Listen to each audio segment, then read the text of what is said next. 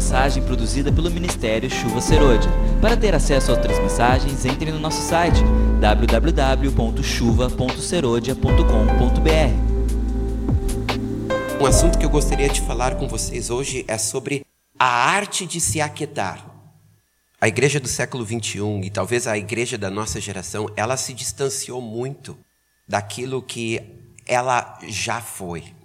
A igreja, ela deveria no mundo ser sal, deveria ser luz, ela deveria poder apresentar uma contracultura. E na verdade, a igreja que nós vemos hoje é uma igreja que está muito parecida com o mundo, usando as mesmas ferramentas, tendo a mesma mentalidade, as mesmas preocupações, os mesmos temores. E não tem como atrair um mundo que está sofrendo se nós, dentro da igreja, também estamos sofrendo. Então eu acredito que nós precisamos rever alguns conceitos básicos que são alicerce da nossa fé, como esse que eu vou falar hoje. Conceito totalmente estranho para a sociedade nossa hoje: a arte de se aquietar. Nós vivemos num mundo agitado e extremamente ocupado. Talvez neste novo século, mais do que em qualquer outra época da história. Com o avanço da tecnologia, com a globalização, o homem está sendo obrigado a funcionar como se fosse uma máquina. E nós estamos sendo levados ao extremo da nossa capacidade de suportar o estresse que a sociedade hoje vive. A depressão é um sintoma importante dessa vida estressante que nós levamos. Não temos mais tempo para nada, não temos mais tempo nem mesmo para nós mesmos. Não temos tempo para as nossas famílias. E o mais importante, não temos tempo para o Senhor. É uma agitação, é uma ocupação exagerada e que nos impede de parar. E não é só do lado de fora. Ontem nós tivemos uma vigília, e a vigília foi muito boa, e acabou bem tarde, nós chegamos em casa. O meu corpo estava clamando por descanso, mas a minha alma tinha se agitado de tal maneira. Quem disse que eu ia dormir? Não tinha jeito de eu pegar no sono. Na verdade, a maioria de nós vivemos numa inércia. Começamos num ritmo e nós não conseguimos diminuir este ritmo. Não sei se vocês já ouviram falar síndrome do pensamento acelerado. É um síndrome desse século, onde tu não consegue desligar. Tu chega em casa do trabalho e tu não consegue desligar. Não consegue parar de pensar. Então existe uma turbulência do lado de dentro que às vezes é maior do que a turbulência do lado de fora. E este é um mal que está matando a nossa geração. A nossa alma está sendo condicionada a acompanhar esse ritmo frenético e anormal que a sociedade está exigindo de nós.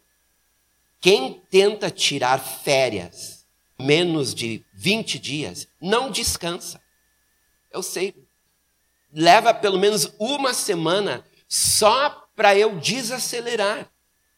Daí mais uma semana para eu começar a me acostumar com o novo ritmo da praia. Daí sim, na terceira semana, eu começo finalmente a descansar. Só que daí eu tenho que voltar. Então, quando está começando a ficar gostoso, acabou. O ritmo que eu levo, que é bem menor, graças a Deus, do que o ritmo que eu levava quando eu trabalhava nos Correios, ainda é um ritmo que eu preciso de duas semanas só para desacelerar, para então começar a descansar. A minha alma, ela já se acostumou, se viciou. Eu conheci pessoas que, quando elas estão sem problemas, elas buscam problemas. Porque a pessoa se acostumou em se preocupar. E quando não há com que se preocupar, a pessoa inventa algo para se preocupar. É um vício. Então, existe um vício para sempre estar movimentando-se, sempre estar agitando-se.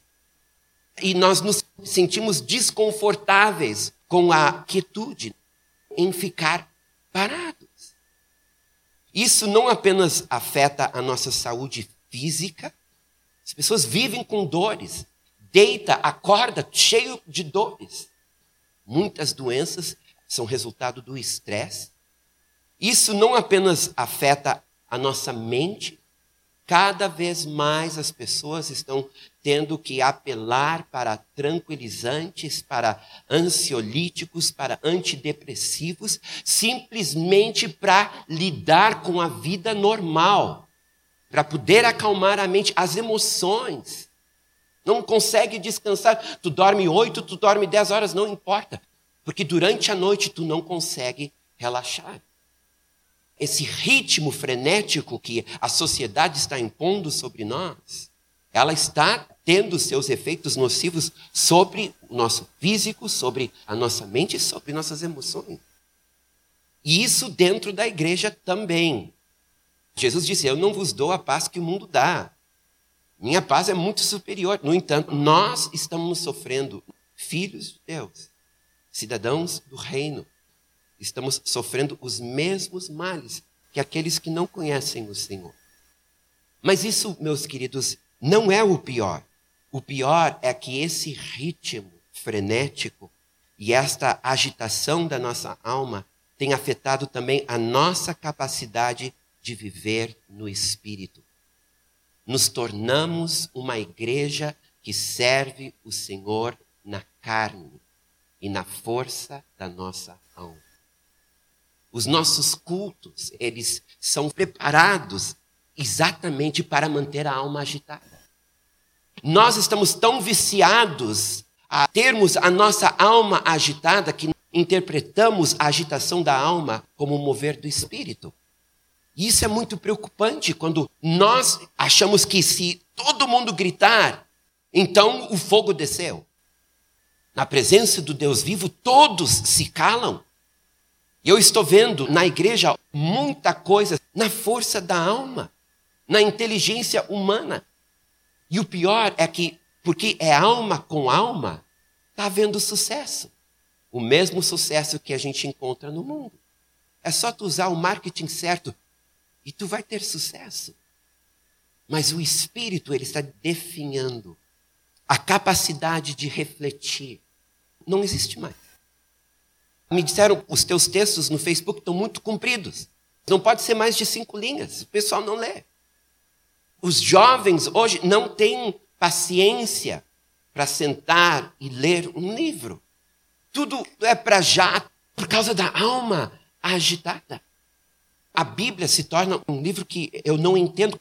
Claro que tu não entende, tu não tira tempo para refletir, tu não tira tempo para meditar. Que tal contemplar? Eu acho que muitos aqui, os mais jovens, nem sabem o que isso significa. Davi, ele olha para o céu, ele vê as estrelas, ele cria aquele salmo maravilhoso.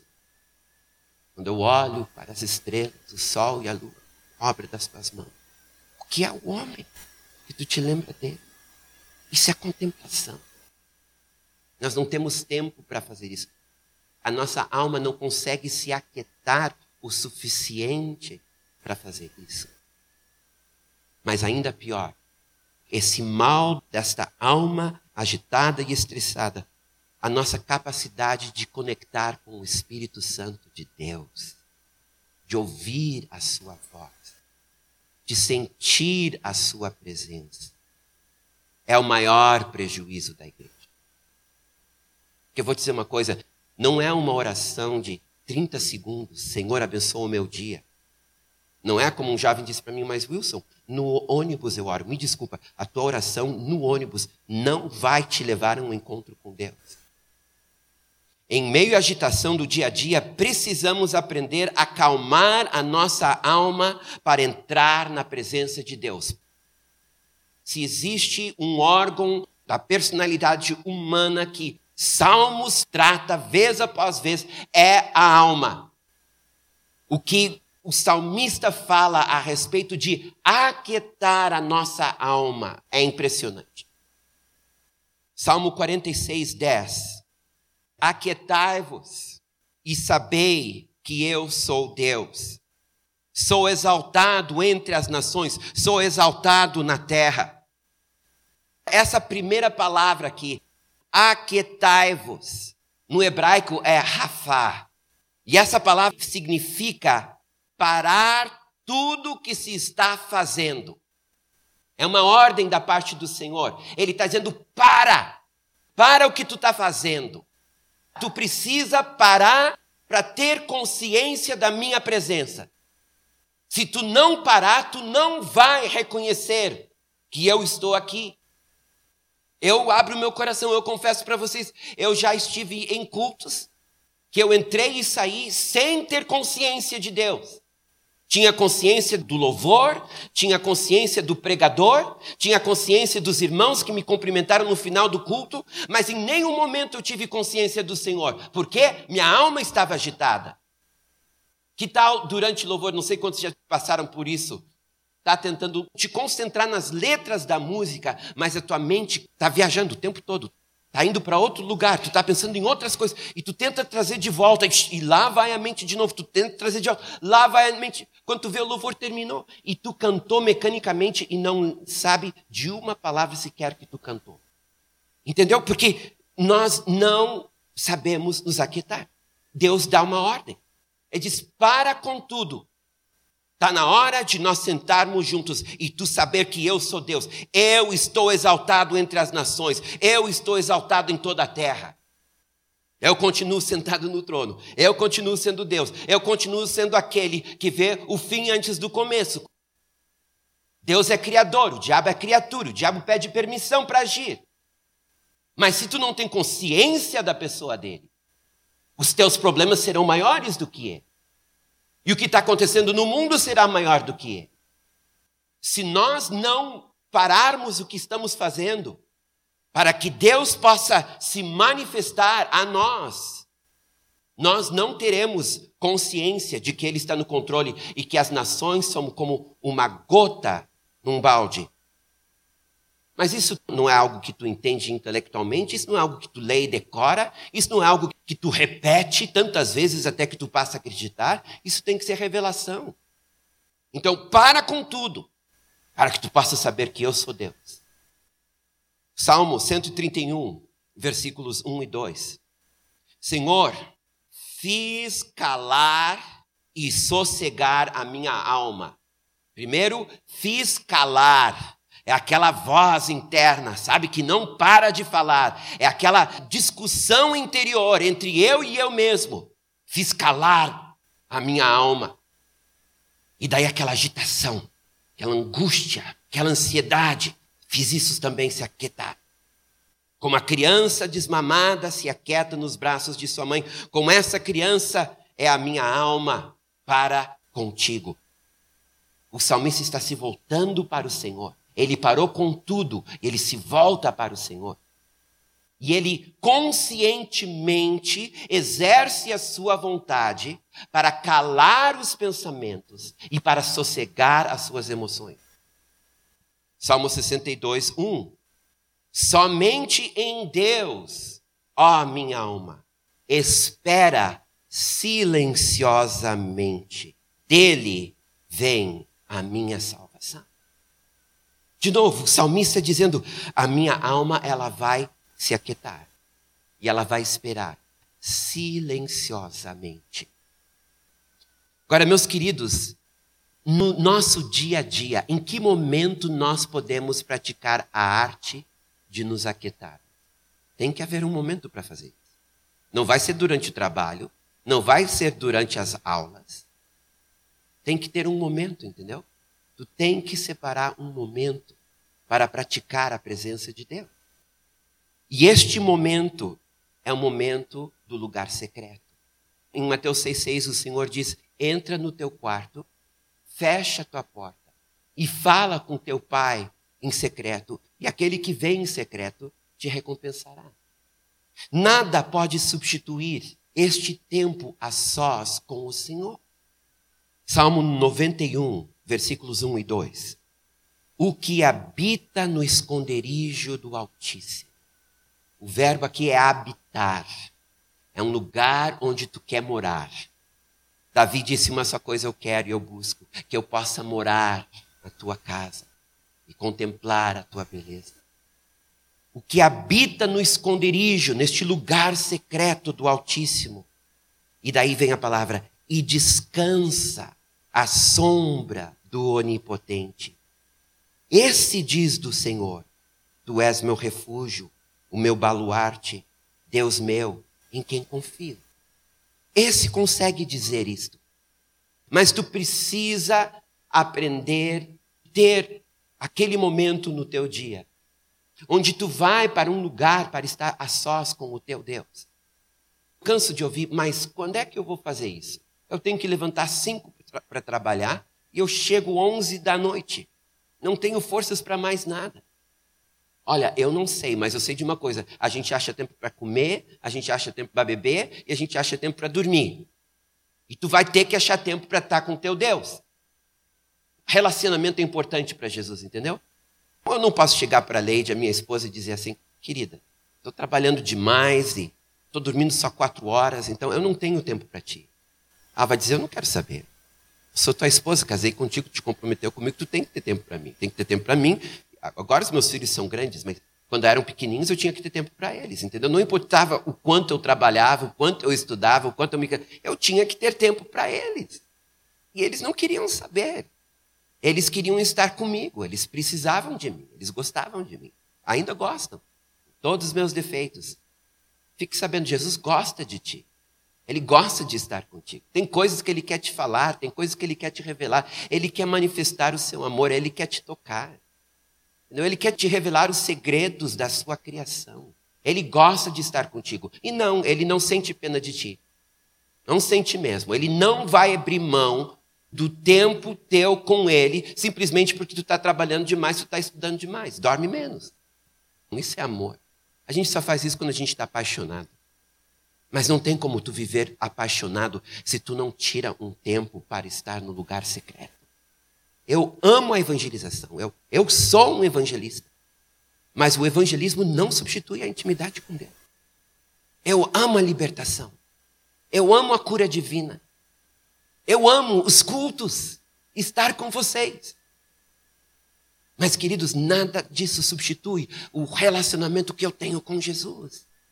Eu quero dizer uma coisa para vocês. Orar não é só falar com Deus. Orar não é só ter uma lista de pedidos, onde tu lê a lista e quando tu terminou, tu diz, deu, bati o ponto, cumpri meu papel, agora eu posso sair e fazer o que realmente eu quero fazer. Não, orar é comunicação, orar é relacionamento, orar é comunhão, entendeu? Orar é muito mais do que apenas uma lista de oração. A lista de oração tem seu lugar, é importante, mas orar é ter um encontro com o Senhor. Teve uma época na minha vida, porque eu sou bastante disciplinado no devocional. Eu aprendi o devocional com dezesseis anos de idade, logo que eu me converti. E eu tinha literalmente um closet, um pequeno quartinho. Eu tinha um desses aí. Então eu me converti, me disseram que eu tinha que ficar uma hora orando. Eu nunca tinha orado na minha vida. Então eu fui com o meu relógio, com o cronômetro, uma hora. Eu lembro o primeiro dia de oração. Me preparei, eu orei tudo que veio ao meu coração. Daí olhei para o relógio, cinco minutos tinham passado. E eu pensei, Senhor, e os outros cinquenta e cinco? Como é que eu vou sobreviver isso? Todos os dias isso. Mas eu sobrevivi. E hoje é um prazer imenso estar com Ele. E uma hora é muito pouco. Mas não foi sempre assim. Porque, como eu disse, eu me tornei disciplinado. E, de repente, eu tinha meu cronograma. Eu, eu lia a Bíblia, eu orava, eu louvava. Amém. Chegou uma hora que começou a cansar, começou a ficar pesado. Eu pensei, Senhor, como está difícil esse negócio aqui. Depois de tantos anos te servindo assim, como está difícil, o que está acontecendo? E veio a meu coração muito fortemente, deixou de ser um relacionamento, Wilson, se tornou um compromisso. Tu não está mais vindo para te encontrar comigo, tu está vindo para cumprir um compromisso que tu tens comigo. Sabe, eu ainda tenho minha lista de oração, mas não é sempre que eu uso. Vocês estão nessa lista. Desculpa, não é todos os dias que eu oro por vocês. Porque tem dias que o Senhor me leva para fazer outras coisas na presença dEle. Tem dias que eu fico só lendo a Bíblia. Essa semana, Deus falou tanto comigo no capítulo catorze de primeira Coríntios. Eu tive um encontro com Deus em primeira Coríntios catorze. E eu só levantei dali porque eu tinha que levantar. Outros dias, no louvor, o Senhor me tomou enquanto eu louvava Ele. E eu não queria parar mais. Eu dizia, eu quero viver aqui para o resto da minha vida. O que, que é isso? Esse amor, esta graça, essa paz, esta presença. Eu não quero sair daqui. Outros dias era orando, conversando com Ele. Eu lembro um dia, comecei a conversar com Ele sobre a criação. E eu me perdi naquilo. Eu e o meu pai, conversando sobre sua criação. Era um tempo com Ele. O devocional não pode ser um dever. Tem que ser um encontro. Tu tem que entrar no teu quarto, ou seja, onde for, que tu consegue ficar a sós com Deus sem interrupção. Tem que ser só tu e Ele. Marido e mulher tem aquele tempo que é só o casal. Se conheceram. No hebraico é a mesma palavra usada para a relação sexual. Fala de intimidade, fala de privacidade. Esta comunicação com o Deus vivo começa com o silêncio, pois é somente no silêncio que nós conseguimos aquietar a nossa alma. Eu vou dizer uma coisa, queridos, assim como o jejum, não sei quantos aqui têm o hábito de jejuar, quantos aqui já tentaram jejuar. O que vocês vão descobrir a respeito do jejum, se tu não está acostumado com o jejum? É que tu pode passar um dia inteiro sem comer, porque tu está tão envolvido com o teu trabalho que tu esquece de comer. Mas no dia do jejum, um minuto depois que o jejum começou, tu vai ficar com fome. Tua barriga vai roncar e dali para frente tu só vai pensar em comida. E é incrível, as forças se vão. Meia hora depois que tu começou o jejum, as forças se vão. O Deus do ventre, Paulo chama. Tu só fica sabendo que existe um Deus do ventre no dia que tu confrontá-lo, através do jejum. A questão do silêncio. Tu só vai descobrir quão agitada é a tua alma quando tu tentar te aquietar. Te prepara. Mas é o único meio de entrar na presença de Deus. Eclesiastes, capítulo cinco, versículos dois e três. Não te precipites com a tua boca, nem o teu coração se apresse a pronunciar palavra alguma diante de Deus. Porque Deus está nos céus e tu na terra. Portanto, sejam poucas as tuas palavras. Porque dos muitos trabalhos vêm os sonhos, e do muito falar, palavras nécias. Quando tu entra na presença de Deus, entra primeiramente com poucas palavras. Eu achava que orar significava que eu tinha que falar o tempo todo. Eu, eu não sei se é verdade, mas é para ser um livro científico. Então, eu acho que é verdade.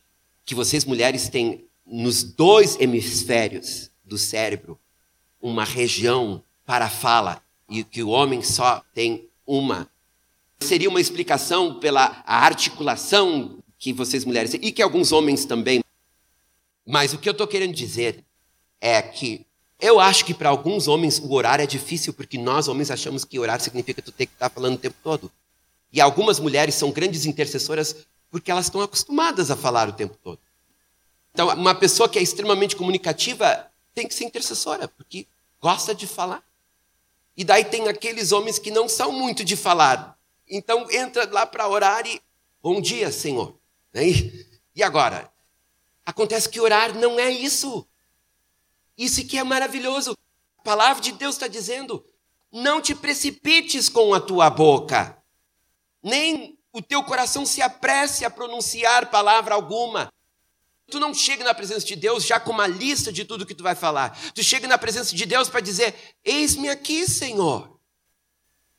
Zacarias, capítulo dois, versículo treze, diz assim, cale-se toda a carne diante do Senhor, porque ele se levantou da sua santa morada. E essa palavra cálice, no hebraico é has, e significa fique em silêncio, fique como mudo, não abre a tua boca. Então, nós precisamos entender que estar na presença dele tem muito mais a ver com uma consciência de que ele está ali, do que uma necessidade de estar ali conversando. Mas existe um lugar mais profundo, mas que tu só vai chegar, tu só vai conseguir mergulhar nessas águas, começando pelo silêncio. Só que daí nós vamos encontrar a seguinte dificuldade. A nossa alma não está treinada para o silêncio. Lembra, nós estamos falando que ela é agitada. Então, sabe o que vai acontecer se tu entrar na presença do Senhor e simplesmente ficar quieto? Lembra que eu disse que leva duas semanas para eu desacelerar, para daí começar a descansar? Imagina quanto tempo leva para eu acalmar a minha alma na presença do Senhor. Nos dias bons, meia hora. O estar quieto, consciente da presença dele, não é fácil. Eu descobri que tem duas formas para me auxiliar a acalmar a minha alma. O primeiro é tu pegar a palavra de Deus e começar a ler salmos. Devagar, com calma. Por que Salmos? Porque Salmos é um livro que trata de todas as emoções, de todas as dificuldades e de todos os níveis de relacionamento com o Senhor. Ali ele fala com a gente. Então tu vai lendo devagarzinho. A leitura é apenas para acalmar a tua alma. Então tu pega um capítulo e tu fica no versículo um, meditando naquele versículo. O que, que o Senhor está dizendo aqui? O que, que eu posso extrair disso aqui? Até que tu percebe que tua alma está começando a se aquietar. A outra coisa é o louvor. Pega teu M P três e bota um louvor. E tu deixa aquele louvor penetrar. Deixa aquele louvor te levar para dentro do Santo do Santo. Às vezes não é no primeiro que tu ouve. Às vezes não é no segundo. Às vezes é lá pelo terceiro que tu começa a sentir a presença de Deus. O objetivo é ter consciência da sua presença. Ele recompensa os que o buscam. Ele é galardoador daqueles que o buscam. As lágrimas são um dos sinais de que o Espírito te tocou. Eu estou dizendo que se emocionar no teu devocional deve ser uma experiência contínua.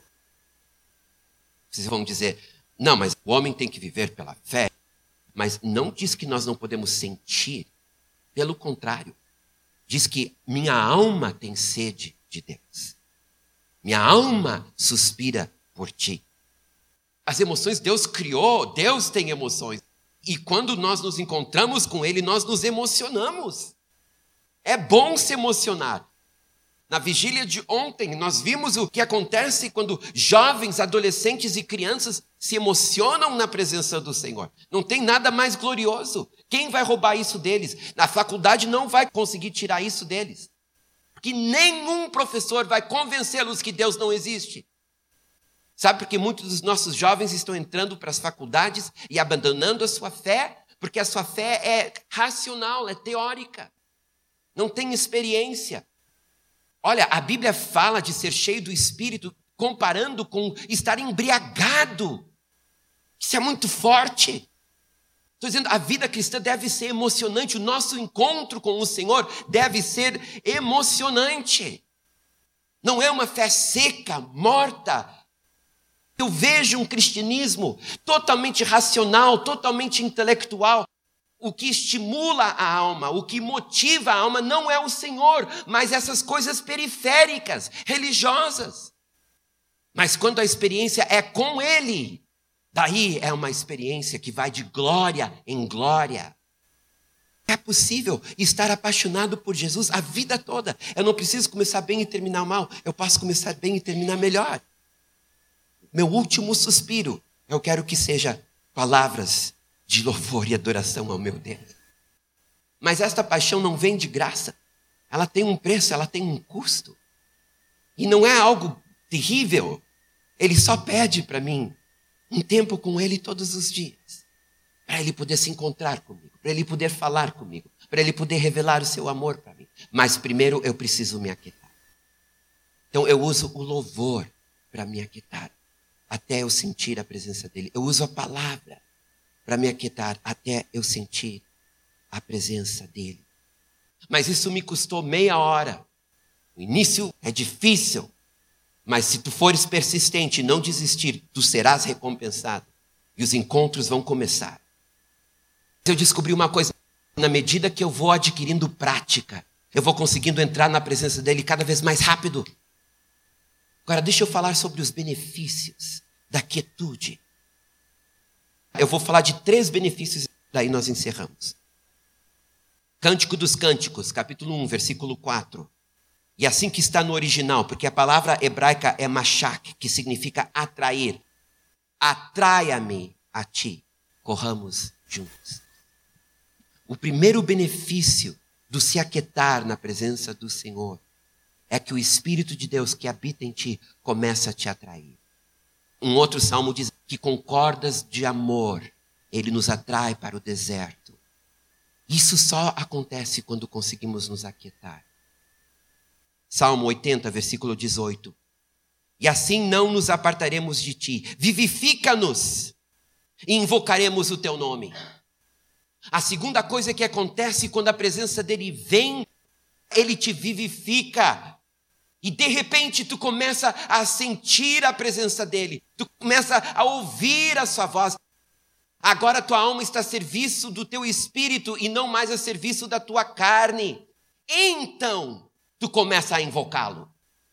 Agora sim começa a comunicação. Agora eu sei o que eu tenho para dizer para ele. Ele colocou no meu coração as palavras que eu devo repetir para ele. Eu sei os louvores, eu sei as intercessões, eu sei os pedidos, porque agora eu estou vivificado. Eu e ele estamos juntos.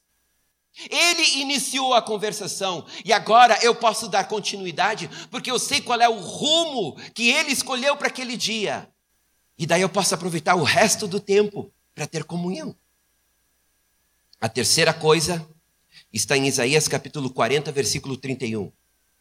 Mas os que esperam no Senhor renovam as suas forças, sobem com asas como águias, correm e não se cansam, caminham e não se fatigam. O terceiro benefício de estar na presença do Deus vivo é que ele renova as tuas forças. Eu vejo um povo cansado, estressado, sobrecarregado. Vejo jovens cansados. Quando eu olho para uma igreja cansada, eu penso, ih, tem uma coisa errada. Olha, mas quando tu entra na presença dele e tem um encontro com ele, ele tem essa capacidade de renovar as tuas forças. Ele fortalece a tua alma, ele fortalece teu espírito, o homem interior, ele fortalece o teu corpo e tu é renovado. Wigglesworth, com oitenta anos de idade, ele entrava numa cidade e ele escolhia jovens para acompanhá-los, porque os anciões, os pastores da igreja não conseguiam acompanhar. E mesmo esses cansavam, não conseguiam com o ritmo dele. Como que tu consegue? Ele dizia, é muito simples. Eu passo tempo na presença de Deus, ele renova minhas forças. Todos nós podemos ser como Calebes, nós mais velhos. Tem um preço. Ele quer te atrair. Ele quer te vivificar. Ele quer te fortalecer, mas começa com essa prática perdida, esquecida, de se aquietar na presença do Senhor. Vamos ficar de pé.